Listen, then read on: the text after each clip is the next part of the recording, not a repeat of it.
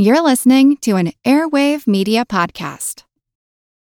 When you need mealtime inspiration, it's worth shopping Kroger, where you'll find over 30,000 mouthwatering choices that excite your inner foodie. And no matter what tasty choice you make, you'll enjoy our everyday low prices, plus extra ways to save, like digital coupons worth over $600 each week. You can also save up to $1 off per gallon at the pump with fuel points. More savings and more inspiring flavors make shopping Kroger worth it every time. Kroger, fresh for everyone. Fuel restrictions apply. I want you to imagine that the door opens and George Bush walks through it. What is your reaction? Dukakis' campaign managers were elated when they asked that question, not directly to voters, but through a paid moderator and watching blue collar voters they needed to reach through a one way glass. To a person, these individuals could not see it. George Bush was not going to be in their living room. Was not going to happen. In 1988, campaigns were really getting to know the voters, at least in rooms where they wouldn't be seen. Give them $20, a few donuts, maybe a chicken salad sandwich, and get them to talk. Truth be told, they're not scientific. They aren't like surveys. But consultants were getting down on those quantified surveys. Dukakis strategist Tom Kiley would tell newspapers. They represent a window, these focus groups, into the real world and keep us in touch. And this comes to a head in 1988. The Democrats feel they had it. They had the 1988 election. Keep Bush out of that living room. And ask them to welcome their guy in.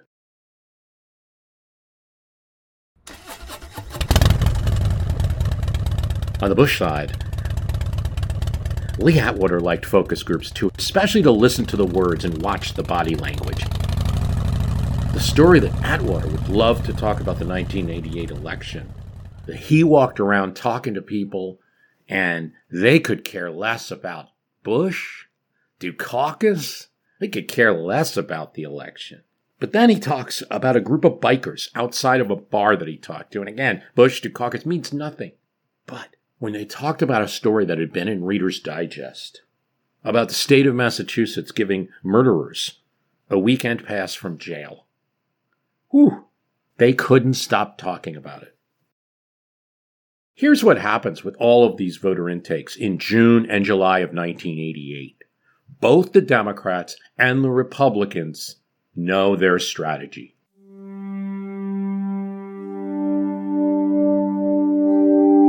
But I have a sense of blooming, competence, kind of sense of spring. opportunity on Main Street. Michael Dukakis called Boston Harbor an open sewer. They gave George Bush a D rating. Dream of peace. We are independent. We've been called, I think, somewhat critically, the me generation. I accept your nomination for the presidency And I'm very, very happy. The most liberal candidate. George Bush personally weakened regulations on corporate polluters. The greatest threat to our national security in this hemisphere is not the Sandinistas. Most expensive public policy mistake in the history of New England. They both taste great and they give you all those vitamins, but the thing is, they're doing it in different ways. Dream of teachers who teach for life and not for living. Dream. Go out there and win one for the Gipper.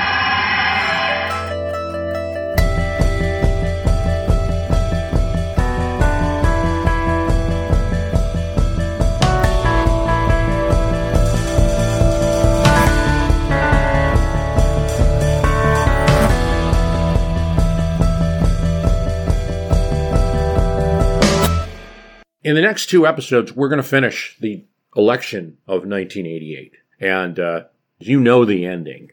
But I do promise in these two episodes to tell multiple stories. There's a traditional way that 1988 is told. And I think we're going to start with that frontrunner and then a comeback, an underdog coming back. Because when you start with 1988, you have to consider Dukakis is winning the race.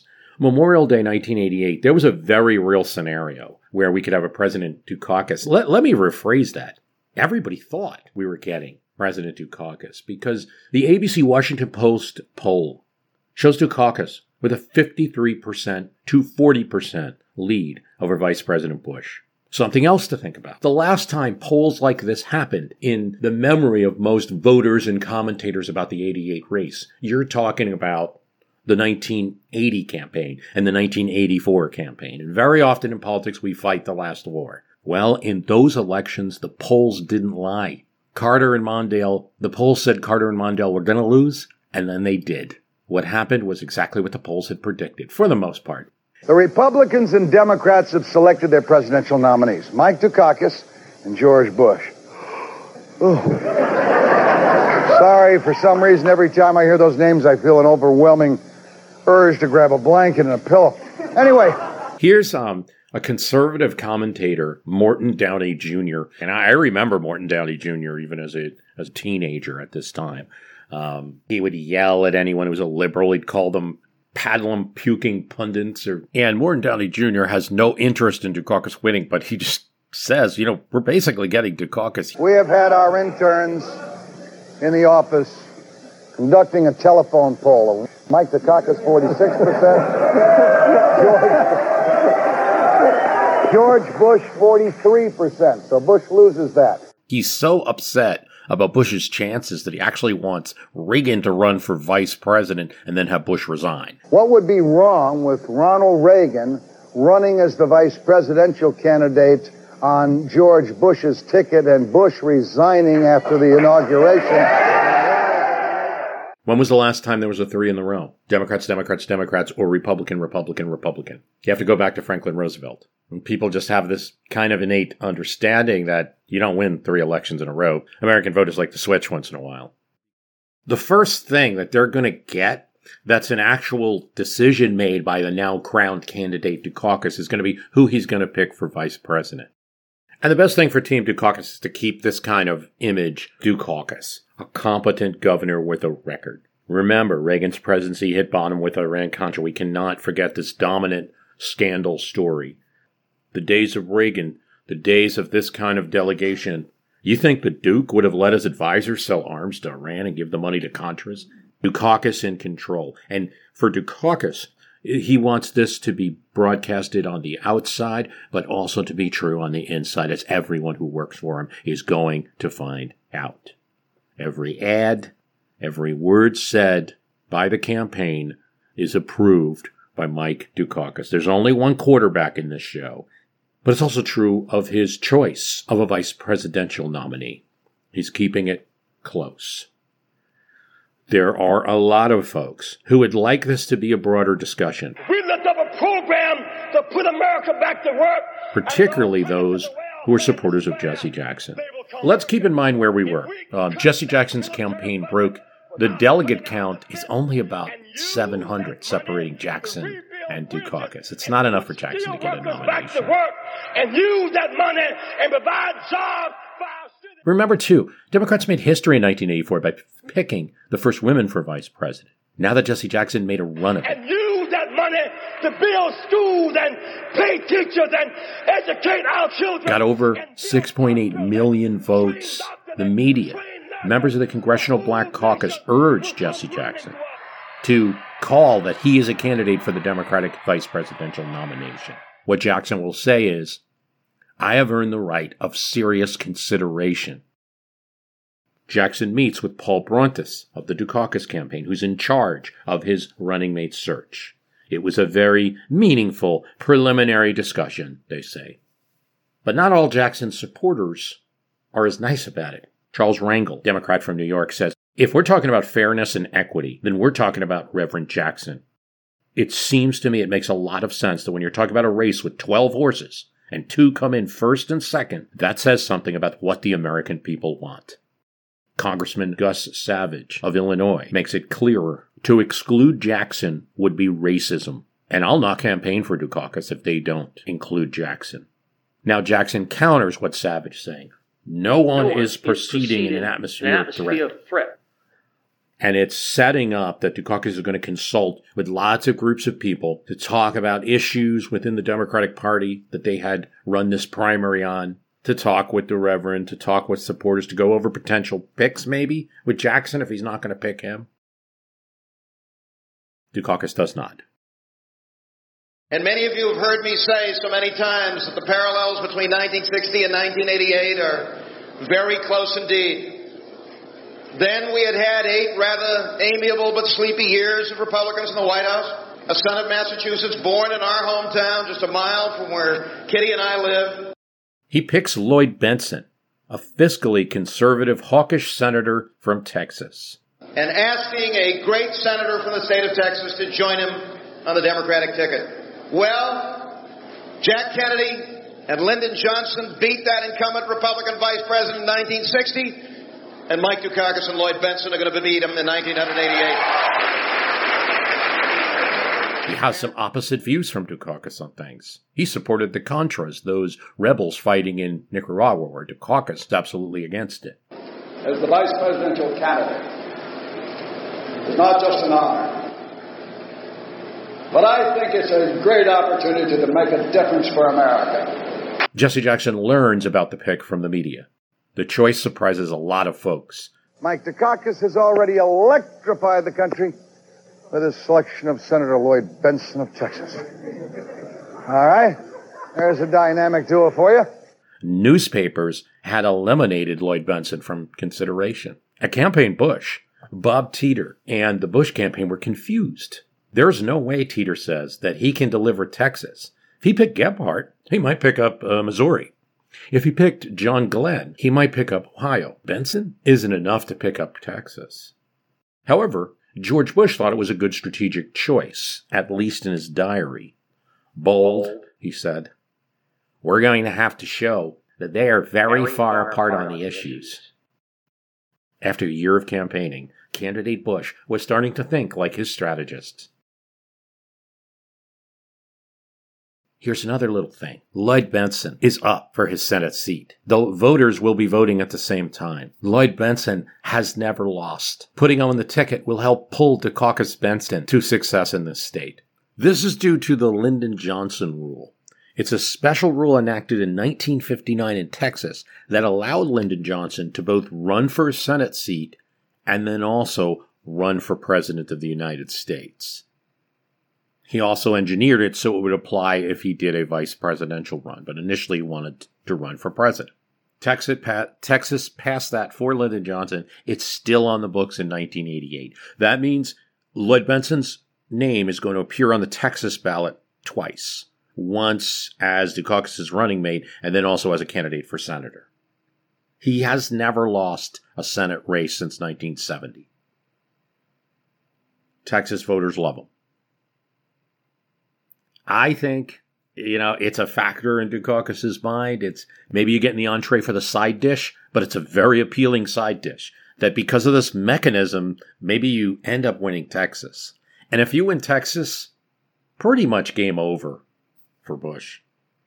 Something else. In 1970, Lloyd Bentsen earned his Senate seat by defeating an opponent. His name was George Bush. Loser then, loser now. They want to keep making that point.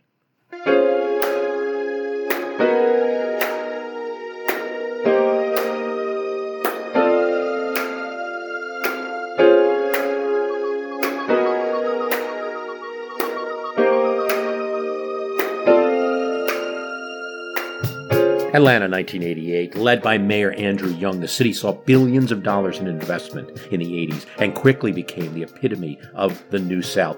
This will be two years before the city is chosen for the Olympics, but bids are in the planning stages. Growth is undeniable. The cities of America were in decline in the 70s and 80s. And here Atlanta was no exception. It lost population in those years. But throughout the 80s, the rate of decline in other cities continues, and it halves in Atlanta, an omen that the next decade would see growth.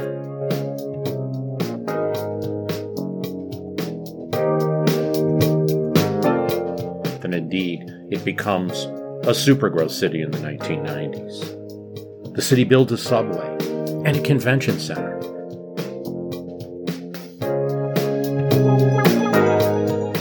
Atlanta's the choice of Democrats for these reasons. Plus, it's in the South.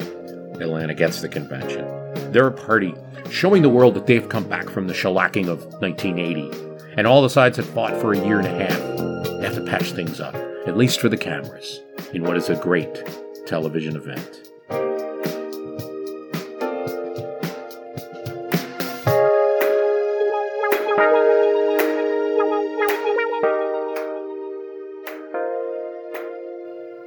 Jackson will be upset about the Bentsen choice, but he does get a shining speech at the Atlanta convention. I wasn't always on television. I was born a teenage mother who was born a teenage mother. I know abandonment and people being mean to you and saying you're nothing and nobody and can never be anything. I understand. Jesse Jackson is my third name. I'm adopted.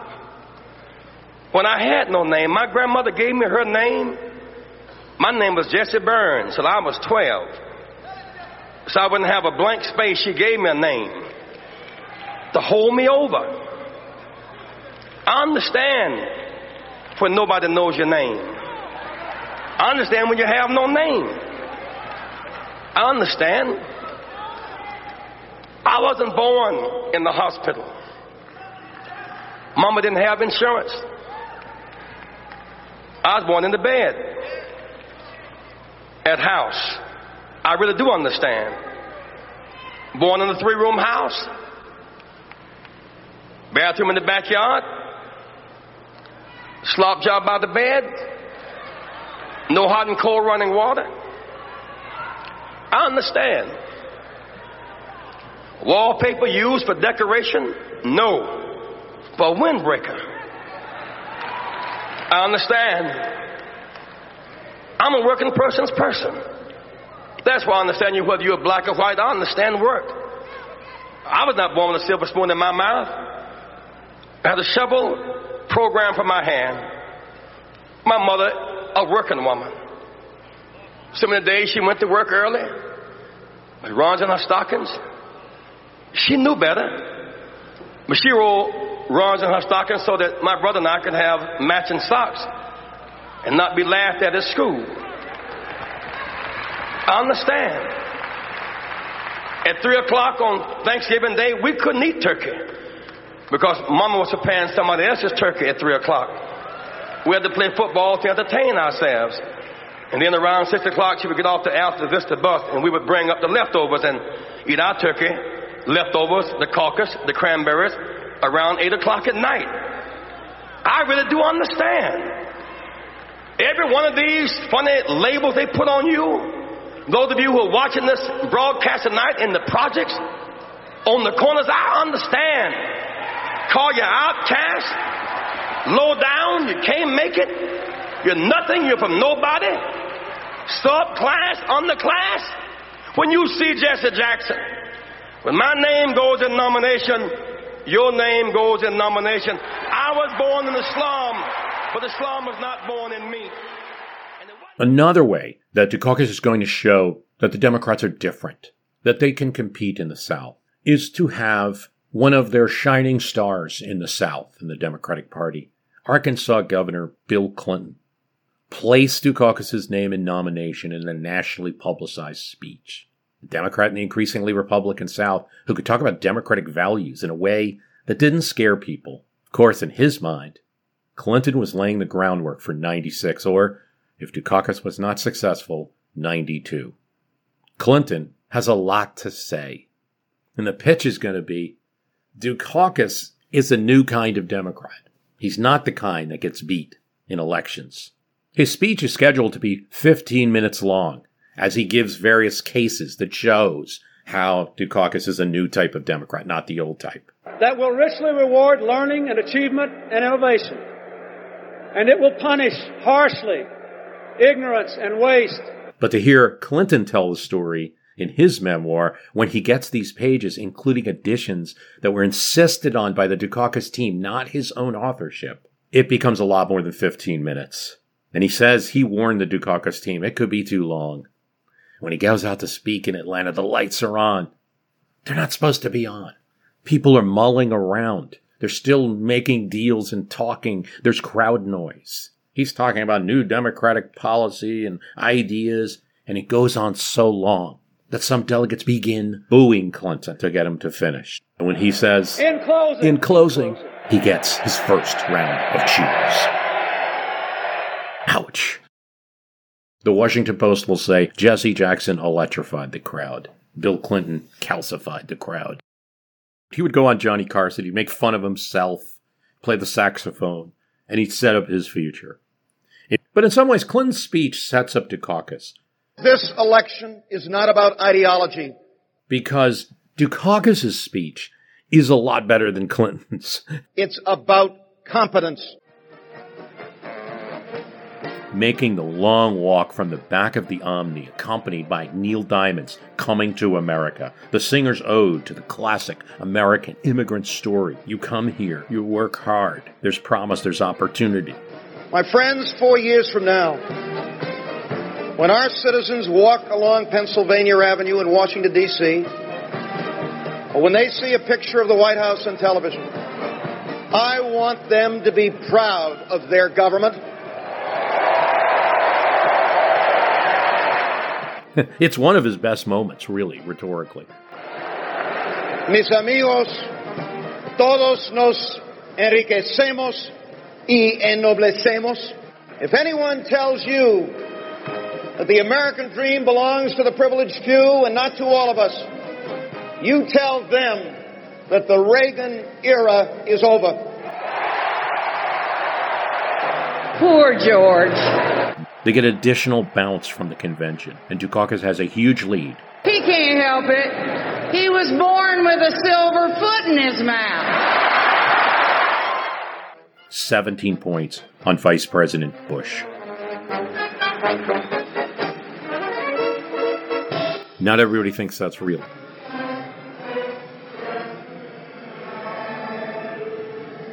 Bush campaign thinks it's real enough that it's a threat, and they're going to get to work.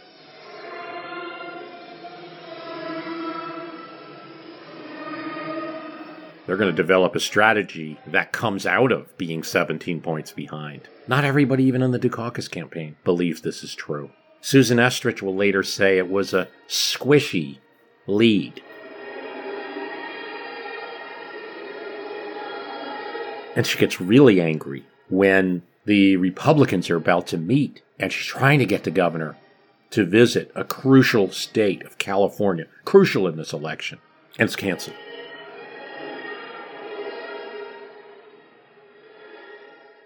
because in August every year, Governor Mike Dukakis will visit the western part of Massachusetts. People there expect it. That's what he does every year. Even worse, according to her account, when she tries to call Dukakis to, to change this, she's told has to wait till five o'clock. He won't talk to political people until after five o'clock when his governor's work is done burning key August travel days in Massachusetts visiting the western part of the state. He's not just governor anymore.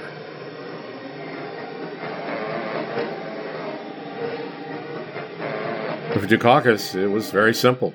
Yes, I am. If I'm making a competence argument, I have to be competent.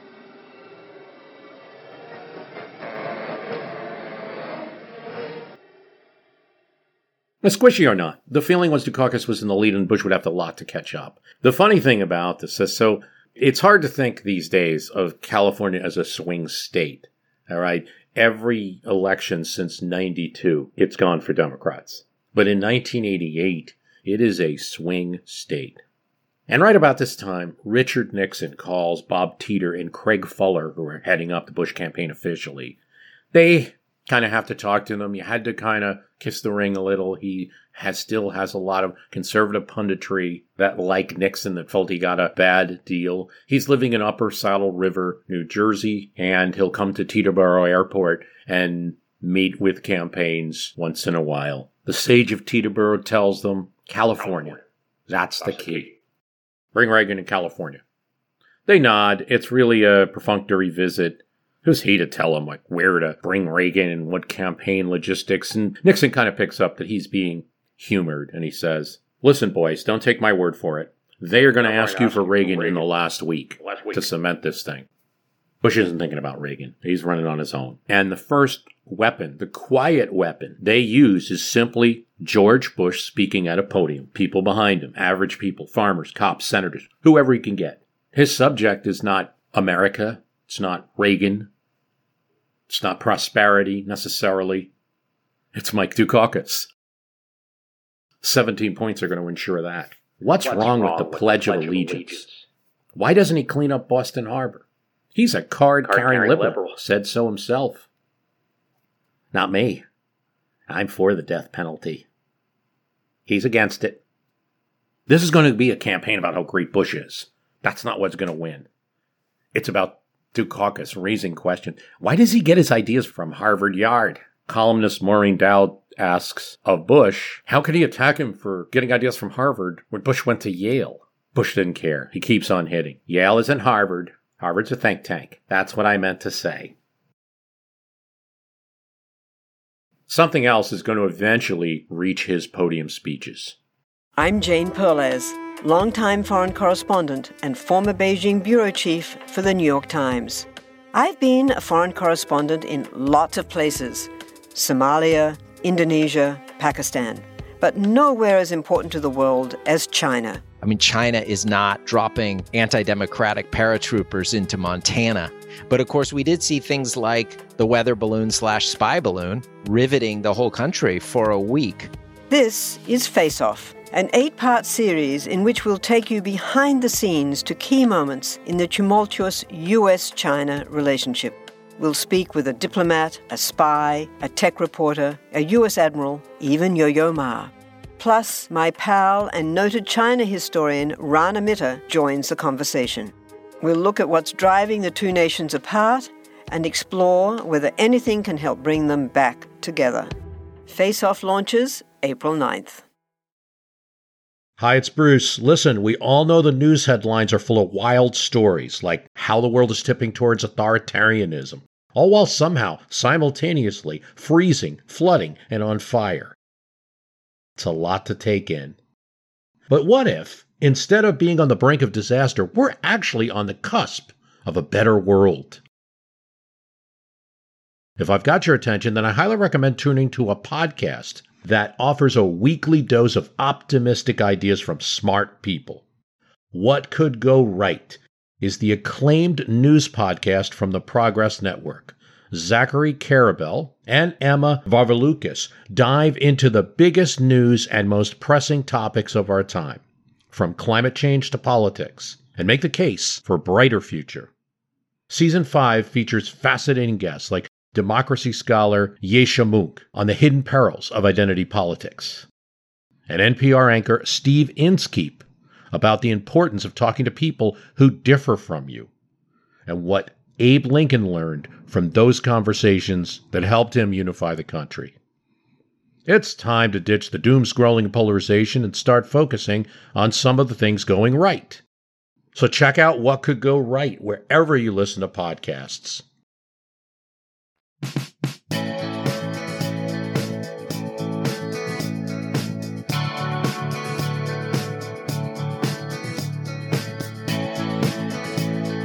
How Safe is Our Blood Supply is the headline of Reader's Digest, June 1988, the small rectangular book that summarizes other things in the news. The unforgettable Jackie Gleason, along with a picture of Gleason in a red checkered suit that's too big for him, and a silly red checkered hat that's way too big for him. How shock rock harms our kids. Trapped in the river, drama in real life. They're among the stories in this little booklet magazine that has a lot of summarized stories from other places and some original reporting. But none of those stories would have any effect on this presidential election. But tucked in there, not even the headline story, was Getting Away with Murder. It was based on stories and reporting in the Lawrence, Massachusetts Tribune. And it talks about how a man raped a woman and beat and stabbed her husband in a suburb near Baltimore. It's a horrible crime, one that will greatly traumatize this family, the Barnes family, and its victims. Cliff Barnes, an auto salesman, tied to a pole in the basement, cruelly tortured. He's able to escape, but by then the perp had taken his Camaro.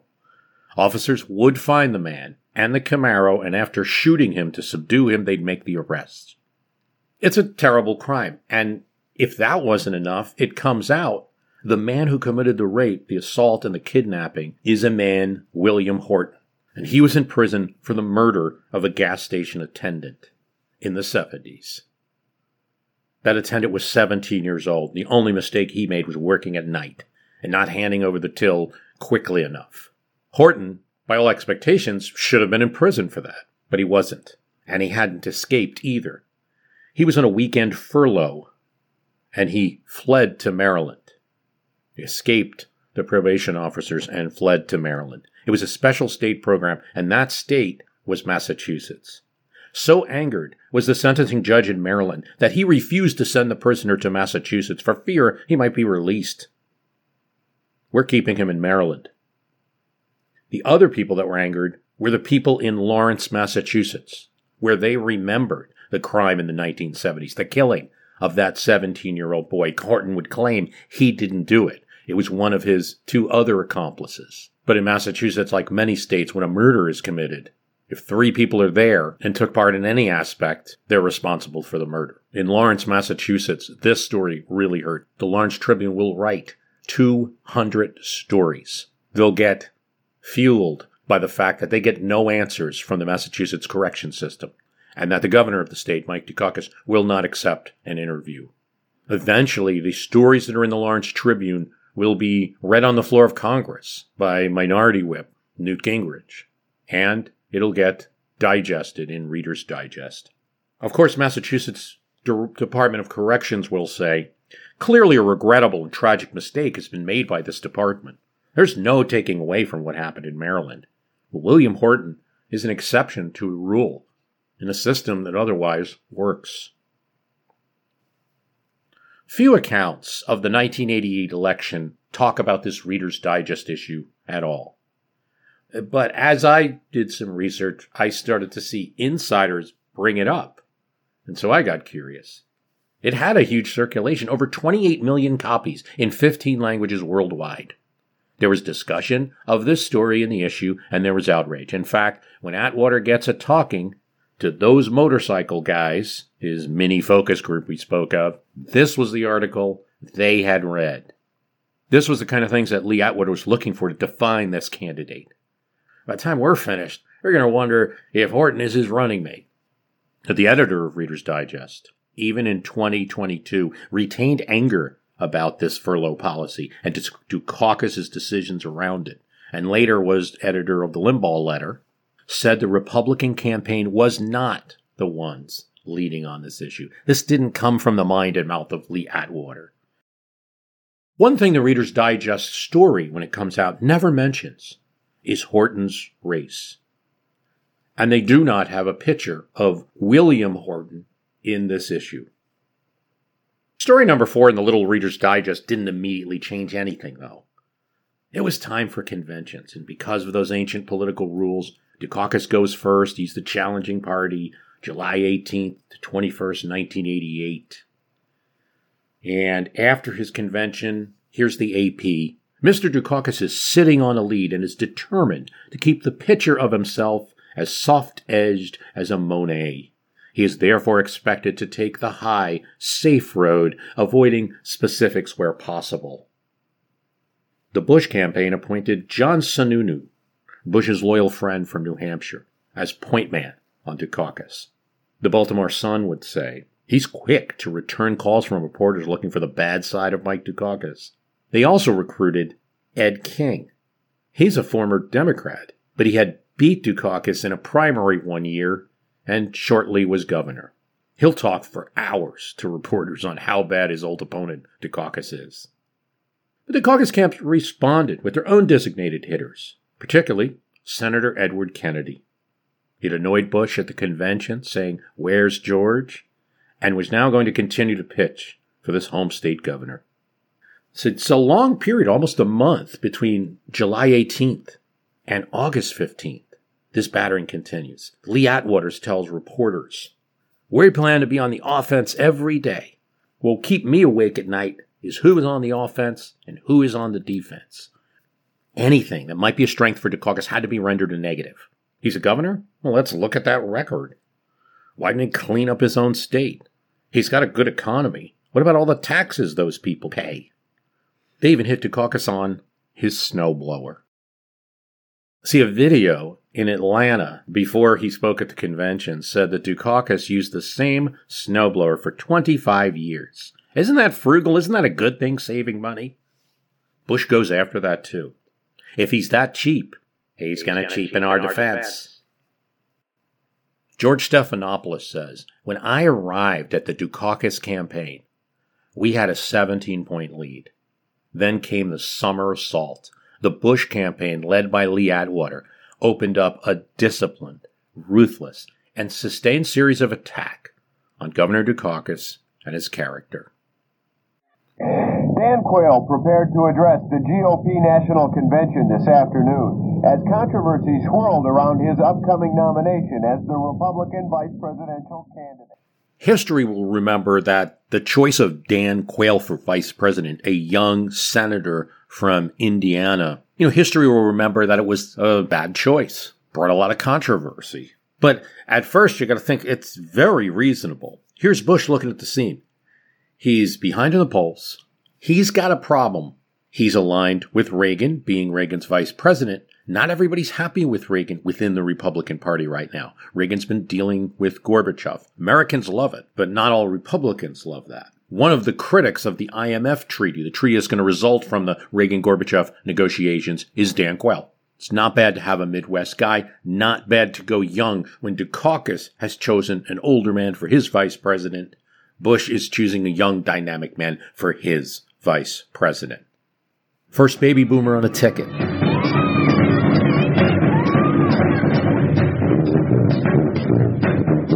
Republicans are going to meet in New Orleans. They're going to have this exciting unity convention. The Democrats got to bounce. We want to start to make up some of that.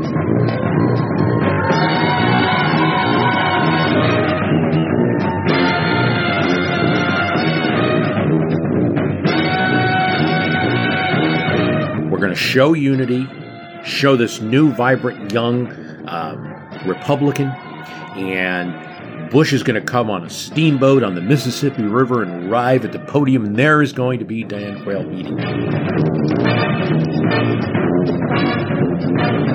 The first things that happens is a little hiccup with this.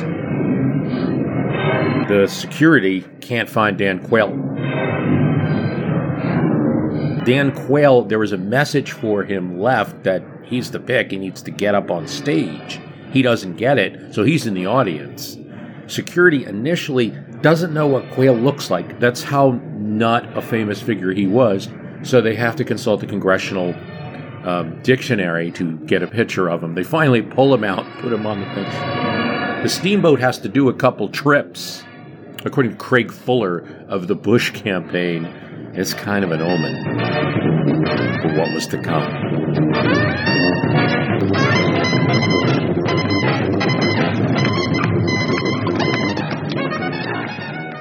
And when Quayle does make his speech, he seems a little eager. He seems like a game show contestant, one of the aides said off the record. Just too eager to get this nomination. If he thinks I can help him, so be it leading everyone to say, What's wrong with this guy? What do we have on him? And they quickly find things. Especially, he's the first baby boomer on a ticket. So to be fair to Dan Quayle, he's the first one that has to deal with this. Did he pull strings to get out of his military service? Reporters are going to be on this story. The Bush campaign has no immediate answer. Dan Quayle flubs the answer. In an interview just a few moments ago, uh, Dan Quayle has said that he may have made a few telephone calls to help him get into the National Guard. Were you aware, aware of that when you ch- selected him to be vice president? You know, that process of evaluating his military record was left up to others. We think he's got a good record. We're pleased with this selection. I talked about this a bit on my vice president's podcast, so I'll just play a bit from there. Dan Quayle had served in the Indiana National Guard uh, Air National Guard during the Vietnam War. Then the story builds, comes out that perhaps some strings were pulled, maybe a call was made, but there was a waiting list. There's some disagreement whether there's a waiting list or not. And did he advance in that waiting list because of who he was? His father was a judge. There was another scandal, too. It wasn't just the military service scandal. There was also a question about the lobbyist Paula Parkinson, who was accused of trading sexual favors for legislation. And Quayle had stayed at her place along with other congressmen when he was in the House in 1980, so eight years before the election. Government was building a case against Parkinson, uh, and now all of all of the meetings were coming out. Quayle had one of them. That was dwarfed, though, by the military issue and his answers. For the purpose of casting Maine's 22 votes, the daughter of George and Barbara Bush, Doro Bush LeBlond. Madam Secretary, I have never been prouder than I am this moment to be able to cast all 22 votes from the state of Maine for the most decent, the most honest, the most caring man ever to seek the presidency. A man who has made me proud every single day of my life, and a man who will make America proud. The next president of the United States, my own beloved father, George Bush. in New Orleans at the convention, they're not focused as much on Quayle. They're they're realizing within the campaign that they're not getting this asset that they thought, but they still go with the same strategy. This election is about attacking Dukakis, informing people of the person, the mystery man who you don't know. What is the Michael Dukakis record? In 1974, in his first campaign for governor, Michael Dukakis promised the people of Massachusetts that he would not raise their taxes. He broke that promise the next year with the largest tax increase in the state's history. People called it Taxachusetts. He taxed the poor, taxed the rich, taxed the young, taxed the old, taxed the middle class. He taxed businesses and he taxed families. By the time the voters turned him out of office in 1979, they were carrying a tax burden 44% above the national average. They even attacked Dukakis for the unconventional choice of pastel colors at the Atlanta Convention, the departure from the traditional red, white, and blue. Governor Tom Kean of New Jersey dubs it pastel patriotism and accused the Democrats of weakening America, just like they weakened those colors. Quayle, too, in his speech, emphasizes George Bush's pledge not to raise taxes and says with Michael Dukakis' track record, he will. Thank you very, very much. Bush matches Dukakis, which is a good speech. I have many friends to thank tonight. Dukakis made a good speech. Here in New Orleans, George Bush matches it with a good speech of his own. Men who entered the contest for this presidency this year. Um, famously, he's going to separate himself, distance himself just a bit little from Ronald Reagan. A lot of people don't know what he's talking about. You know, thousand points of light, all of to the loneliest town on the quietest street to take our message of hope and growth for every American, to every American. I will keep America moving forward, always forward, for a better America, for an endless, enduring dream and a thousand points of light. This is my mission, and I will complete it. And I ask everyone. Kinder, gentler nation. You know, you, you do have to understand that within the insiders in the Republican Party, that kinder, gentler thing, which seems very light, perhaps, is separating from Reagan, saying that Reagan's policies, which you were part of as VP, is harsh. One that notices Nancy Reagan, who whispers to the person next to her, kinder and gentler than what? Put that aside, one admirer of his speech was future candidate Bill Clinton. Clinton says in My Life, George Bush had given a marvelous acceptance speech at the convention, offering kinder, gentler Reaganism and telling us to read my lips no new taxes. But that didn't extend to Mike Dukakis, that kinder, of gentler. Lee Atwater and company went after him like a pack of rabid dogs. And Mike didn't do himself any favors by not responding quickly and vigorously to attacks. One of the attacks that Dukakis insiders think had most effect is one that few talk about today. And it does involve a man named Willie Horton, that we'll talk about in a bit. It doesn't involve him. Doesn't involve a guy riding on a tank that we'll talk about next episode. Doesn't involve a debate answer, and it doesn't involve an ACLU card. It does involve the president, Ronald Reagan, though maybe it wasn't supposed to. At a press conference in Louisville, Kentucky, Dukakis lambasted White House ethics under President Reagan, and he invoked a Greek phrase which implied that a fish rots from the head down. The guy who's in charge caused the problems. It's right after Iran Contra. This is an attack on Reagan. So reporters go to Reagan and ask for a response. He smiles. He says, I'm not going to pick on an invalid. The reporters are shocked. Is this part of the script? Is Reagan trying to come up with a funny line? Did he make a horrible mistake? All of these things are possible. And what happens next is that with no basis, there are rumors that the Democratic candidate for President of the United States had undergone some type of psychiatric treatment, plunging Dukakis's poll numbers by 5% overnight. That's what Susan Estrich, the, the Dukakis campaign head, says. She points out, and will point out in several books and interviews later, that this was a kind of swift boat moment for them. Oh, yeah. Dukakis is not crazy. More at 11. That hurt. Stephanopoulos says, this joke was a calculated effort to ignite a false rumor that spread around Washington by Republican operatives that Dukakis had been treated for depression, and politically it worked. Though the allegation was false, Dukakis is forced to call a press conference with his doctor to release his medical records in order to deny it. It was a tactic that Lee Atwater, you know, his hands seemed to be on it. He skillfully planted stories that resonate with some of today's social media tactics. Obscure individuals would whisper things to reporters and make baseless claims and make it sound like gospel truth. And have some like obscure Idaho state senator say that Michael Dukakis' wife, Kitty Dukakis, had burned a flag in college. There was no evidence for it at all. But the rumor persists, subtly influencing coverage and conversations, even if it wasn't directly reported. Want to learn how you can make smarter decisions with your money? Well, I've got the podcast for you. I'm Sean Pyles, and I host NerdWallet's Smart Money Podcast. On our show, we help listeners like you make the most of your finances.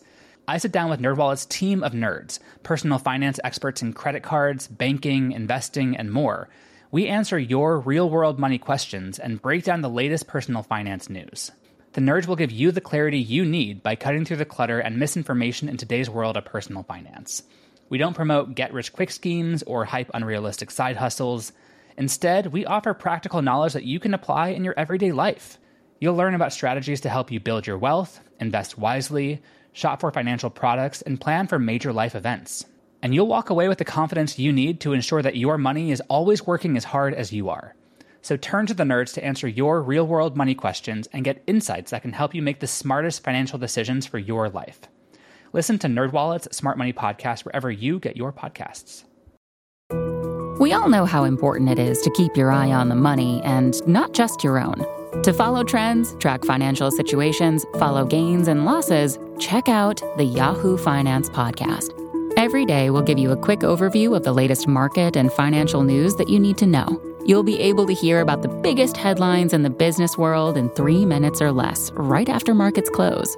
It's perfect to listen to while you make another cup of coffee or work out a new budget. Check it out now.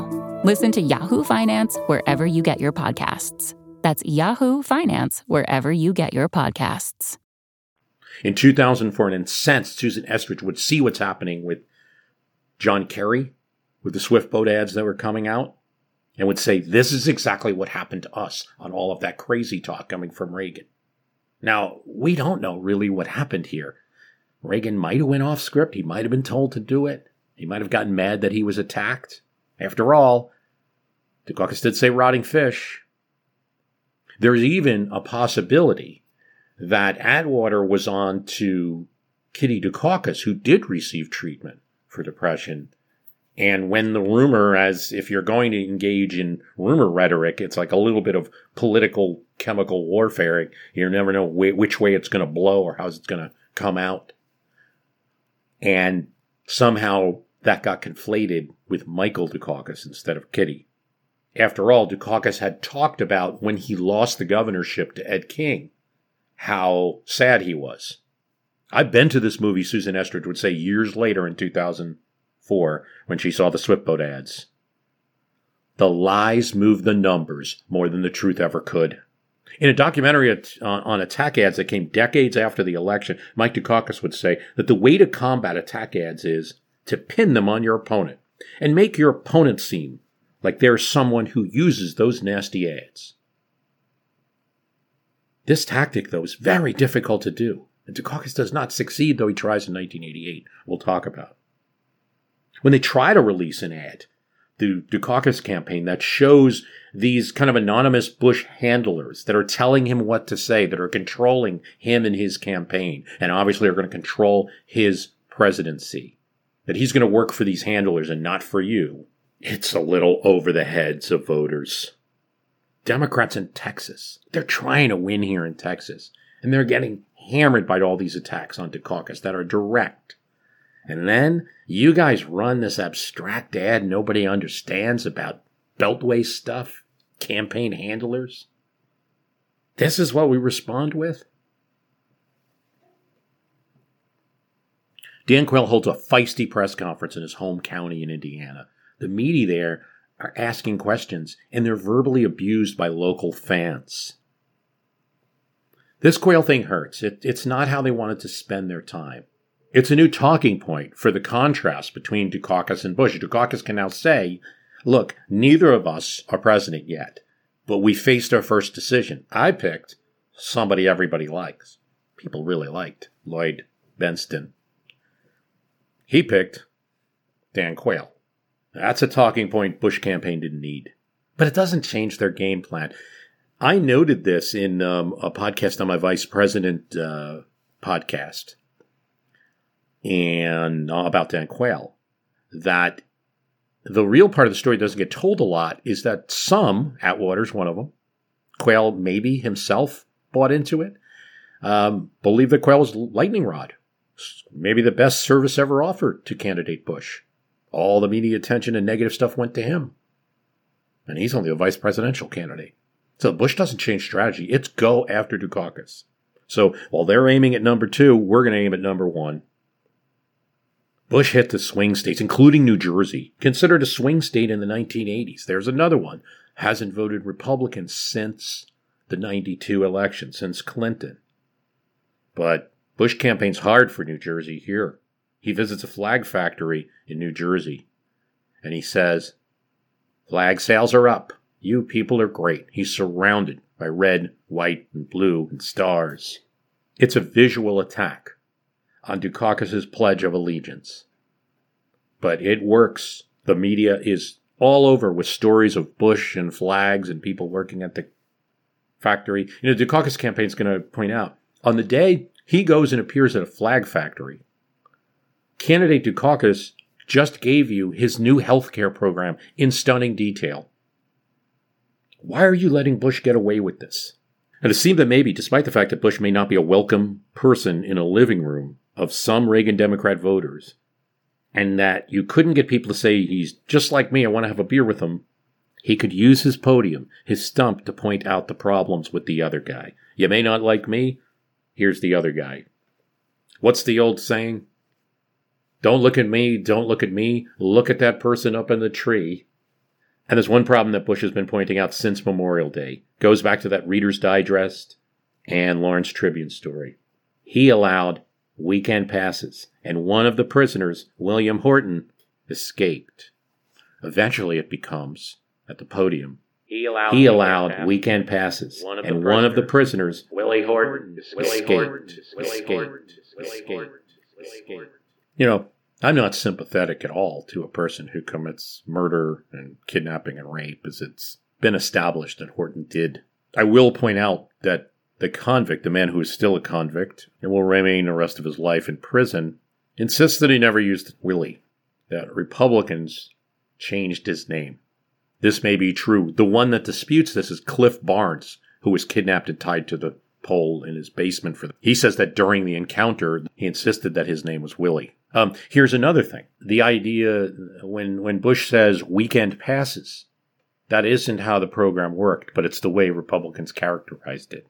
Both these things are important because, as a scholar we'll talk about later had noted, they go it goes from the the environs of the Republican campaign to the news unabridged. They use Willie. They use weekend passes in the news discussion.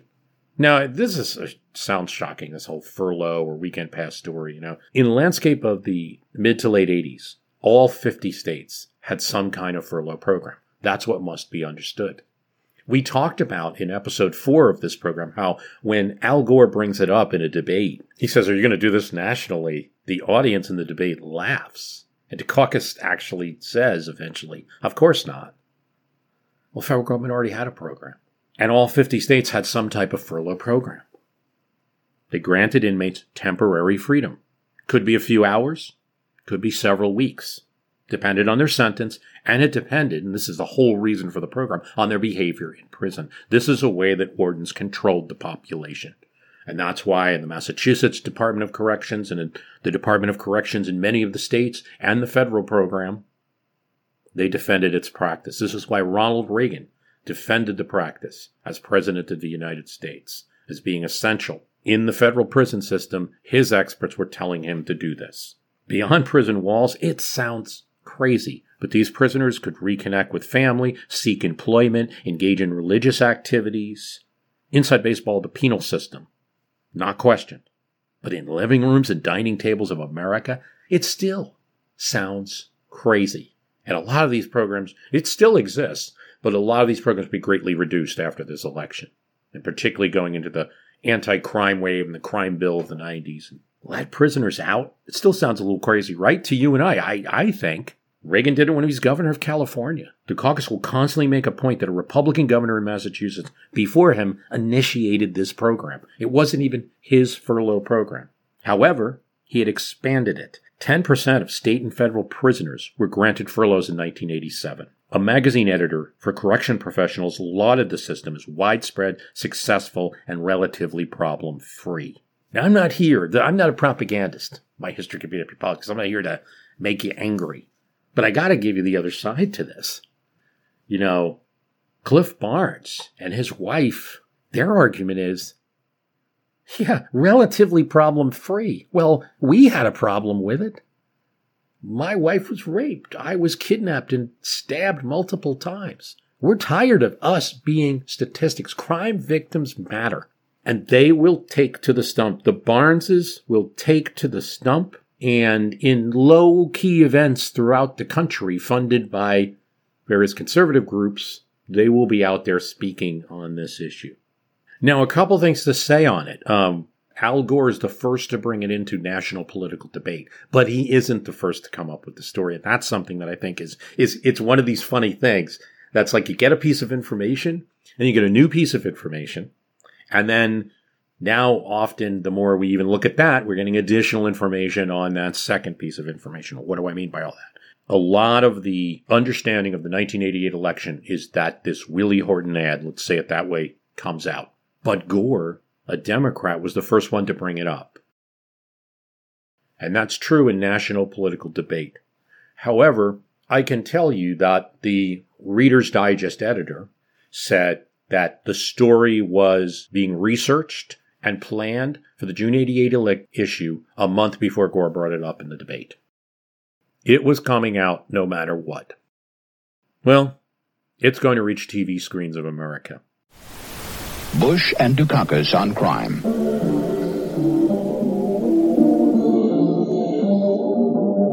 A man with his eyes bugged out, his mouth open, hair untrimmed, unkempt he is an African American man. The image is blurry. Despite a life sentence, Horton received 10 weekend passes from prison.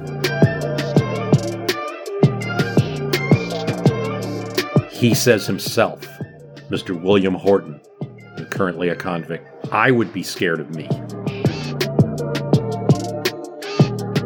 Horton fled, kidnapped a young couple, stabbing the man and repeatedly raping his girlfriend. He had just recovered from surgery over the police shooting him to subdue him. His mugshot was taken when he was in solitary for a week, straight out of surgery. Stabbing the man and repeatedly raping his girlfriend. America was told by Americans for Bush, a branch of the National Security Political Action Committee, NSPAC, spearheaded by Floyd Brown. Their ad, Weekend Passes, created by Larry McCarthy, who had worked for Roger Ailes, who was heading up media for Bush. Bush supports the death penalty for first degree murderers. Exploited the Horton case to assail to Dukakis. Dukakis not only opposes the death penalty, he allowed first degree murderers to have weekend passes from prison. The addition that the NSPAC decides is to include this mugshot. In some cases, they add the mugshot to the ad after the ad's been approved by TV stations, who did not see the mugshot. Stabbing the man. Crucially, it's run as an independent expenditure. There is no direct tie to Bush campaign 1988. Stabbing the man. In fact, the Bush campaign disavows any involvement in its production.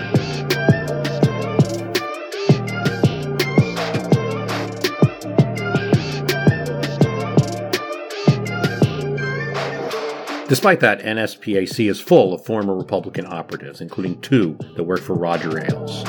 And they say, in later interviews, the Bush team cheered it while giving it a very faint disavowal that we weren't going to listen to.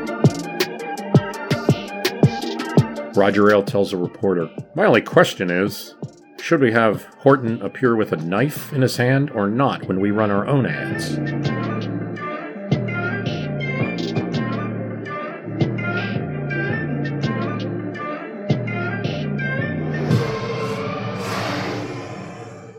He then says he made that comment off the record, but the reporter had asked him, please, it's good color commentary for the story. Though Ailes allows him to keep it in, the reporter confirms this, and Ailes will later said he regretted the comment. Nobody regretted the results of this shocking ad. It wasn't run that much on TV, but that doesn't matter because it generates news. The fact that this ad runs at all generates news. It triggered news reports when Bush would mention Willie Horton's name on the stump. Estrich would say later, in a discussion about the 88 race, every time your guy mentioned Horton, reporters. And the news would put his face up there. And as soon as the Willie Horton ad comes from the private group's stop, they launch their own campaign. It's called Revolving Door. It never shows Willie Horton's face. It shows prisoners going into a revolving prison door and then coming out. Streams of them. Going in, going out. Many of them are killers, the ad said. And some have been allowed to escape. According to Kathleen Hall Jamieson, professor at Annenberg Institute and the University of Pennsylvania, and the author of the 1989 book, Dirty Politics. Um, someone I might add who was influential to me in reading her books. The Bush campaign ad, Jamieson said, plays on certain realities of TV watching. Those ads seamlessly intertwined with news coverage, leaving voters often unable to distinguish between campaign messages and actual news reports. In some studies, voters would say they heard on the news things that were actually part of the revolving door ad, because the Bush campaign would run them during news segments. Dukakis would say how unfair it was. Reagan was governor. Two prisoners murdered people while out on furlough. Two federal prisoners murdered people while out on furlough while Reagan was president. When critics challenged the program, what did Reagan do? He didn't change the program, he defended it. Here's what Reagan says in a speech More than 20,000 already have these passes, he says after a furloughed prisoner murdered a person. And this was the only case of its kind, the only murder. California under Governor Reagan was leading the nation in rehabilitation. Obviously, you can't be perfect, But Dukakis' team was slow to bring up this federal angle and Reagan's support for the program. As we're going to talk about, the 1988 and Willie Horton, the use of this ad is going to generate a lot of commentary in both ways. Here's, though, where it can be said to be fair to use. Dukakis did embrace this program that many people in 88 and now found horrific. He took a specific step to continue it. Yes, a Republican governor in Massachusetts had started the program. That's true. And no, Dukakis didn't have direct control over saying Horton gets a pass or this one gets a pass. No, it, it's administered by a state correction system outside of his say so.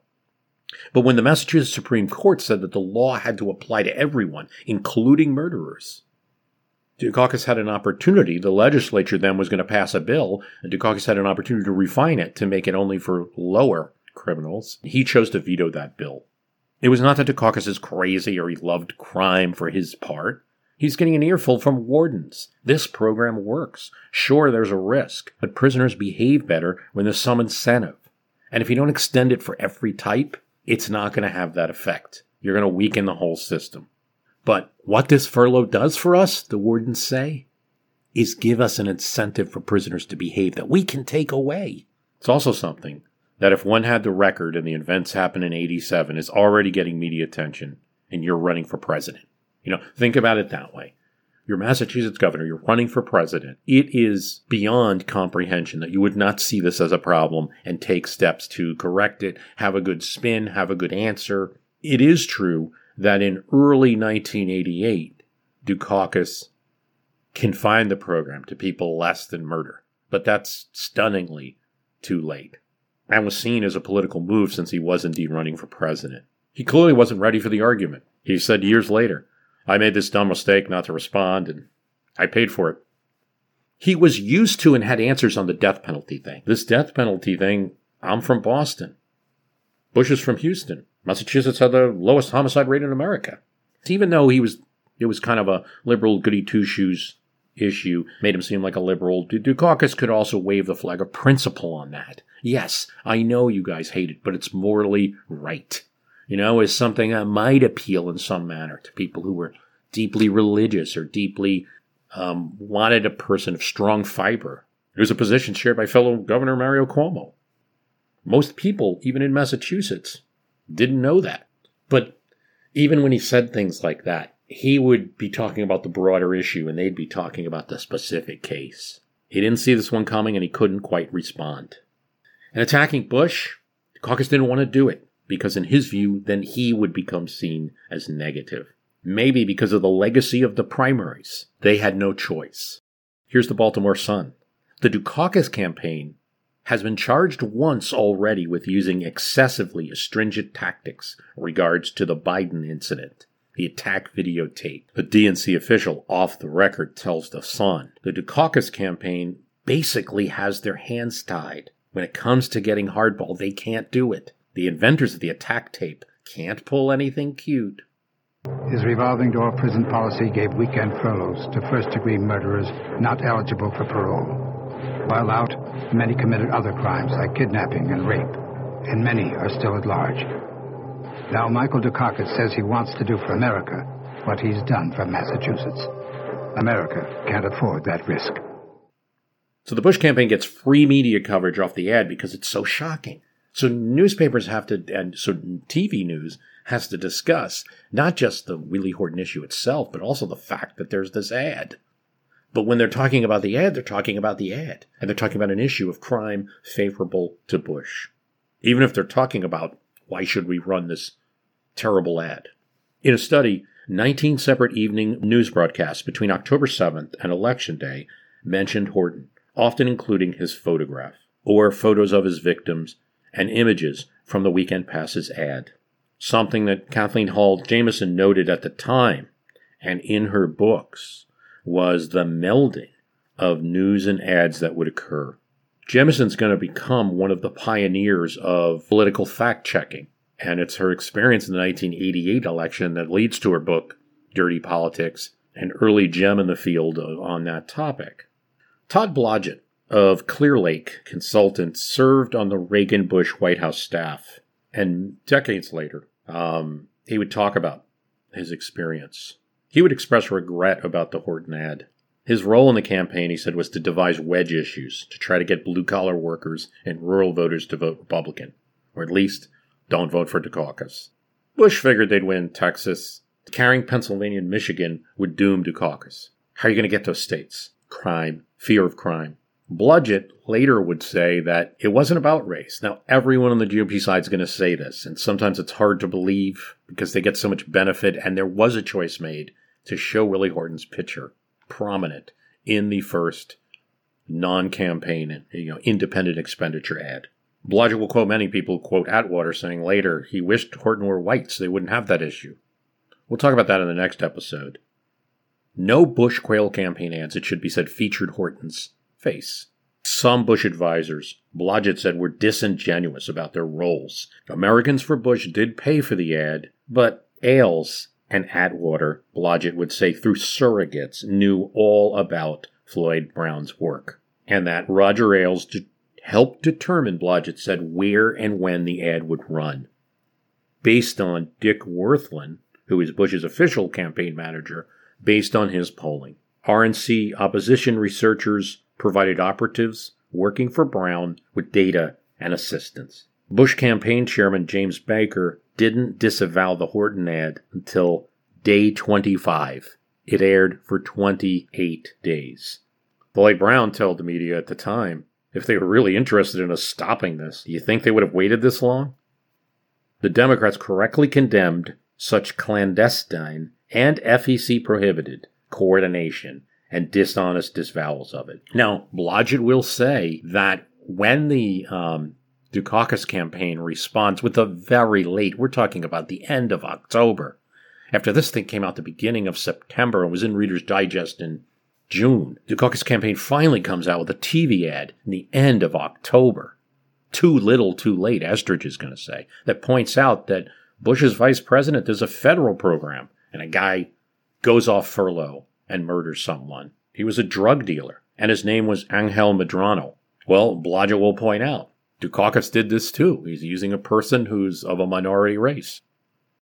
The response to Horton is acknowledged by everyone. Susan Estrich, the campaign manager, John Sasso, the former campaign manager, Mike Dukakis, the candidate himself, who always, always took the blame himself. It was his own decision not to respond. The response to Horton was way too late and possibly counterproductive in that, as we're going to talk about the next episode, they possibly generated a talking point for the Bush campaign, even in their response.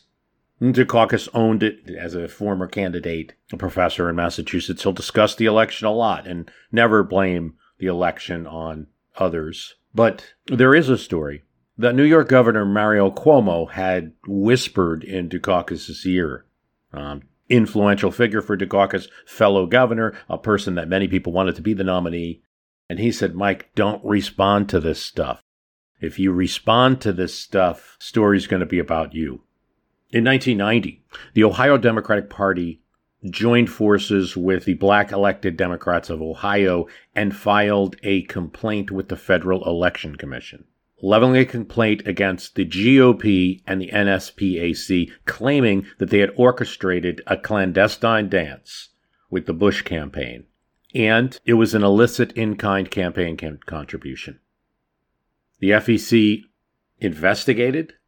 There was depositions of officials by both camps, which were embarrassing in some cases, tantalizing details, but nothing more than indirect ties between McCarthy and the Bush campaign was ever revealed, and the FEC never ruled in the case. Lee Atwater would pen an article a few years later in Life magazine as he was dying of a brain tumor just at the age of 40. My illness helped me to see what is missing in society and what is, was missing in me a little heart, a lot of brotherhood. In 1988, fighting Dukakis, I said that I would strip the bark off the little bastard and make Willie Horton his running mate. I'm sorry for both statements. The first for its naked cruelty, the second because it makes me sound racist, which I am not. there's a lot there in Atwater's statement. And I want to first present the opinion of Mary Matalin, the, um, who served under Atwater in 88 and who would run the 92 campaign, who stresses that who among us, you know, dying of a brain tumor might make all kinds of statements and, and have regrets. But politics are politics, and parties have to fight this out. There's real issues at stake. And um, I think her point's valid, and that has to be considered in Atwater's statement. This is the statement of a person who is, you know, religious and facing a moment. He'll also write a letter to Mike Dukakis directly apologizing. He'll apologize to every political opponent that he helped. But, you know, it, there's a, a possible note that we all can take in the future. Look at ourselves today, 2023. A little heart, a lot of brotherhood, you know. It hasn't gotten better. I call this, you break everybody's back. His quote, the 1988 campaign, the start of politics as we know it. And I, I think it holds true. I think everyone who looks at 88 says it's all true. That doesn't mean every every election has a little bit in it. You know, there's bits of 76 that started. We're still going after Iowa as we first did in 76. The primary rules that we live under are still basically the 72 primary rules. The 88 really seems to be no holds barred. There's that nature of, you know, it was an open election and anybody could have walked through that door. Certain things I think have gotten better since uh, 88. Certain things. Like, for instance, um, I don't think one soundbite kills you anymore in politics. There's the ability to counter react and, and real time spin and things like this. Okay, so what's the result of all of this? From 17 point lead for Dukakis during his convention in July, Gallup asks people, Do you think Bush is sincere? Yes, most people did, 59%, but now 74% do. Do you think he's strong? In August 5th, 42% thought he was strong. Now, 57% think he's strong. Do you think he's a leader? 37% thought that in August 5th. After the convention, August 21st, 50% think he's a leader. Is he warm and friendly? George Bush. Only 49% said that in August 5th. August 21st, 65% say Bush is warm and friendly. Who are you going to vote for? George Bush? 42% said yes, August 5th. Now 48% say yes, August 21st. And just 44% say Michael Dukakis. A six point lead. And you might say, uh, listening to this, that the Willie Horton ad was sure costly. But here's the thing, and I and I guess it's part of like the way we remember history is different from what might have happened. That cross, where Bush takes the lead, occurred before the first NSPAC ad even was aired. Before Willie Horton's face was on television. Yes, he was mentioned in stump speeches. Yes. Long before this poll cross. Most likely, it's a combo of the Dukakis team certainly feels Reagan keeping the story alive on the Dukakis crazy rumors right after the convention, and George Bush's convention moment. I want to thank you for listening. In the next episode, we'll conclude the election of 1988, and I'm going to posit the argument that there were two elections going on at once one that you could see and one that's more visible with hindsight. I want to thank you for listening, and the website is www.myhistorycanbeatupyourpolitics.com. Whenever we have a series like this, this is a good opportunity to please tell other people about the program. Thanks for listening.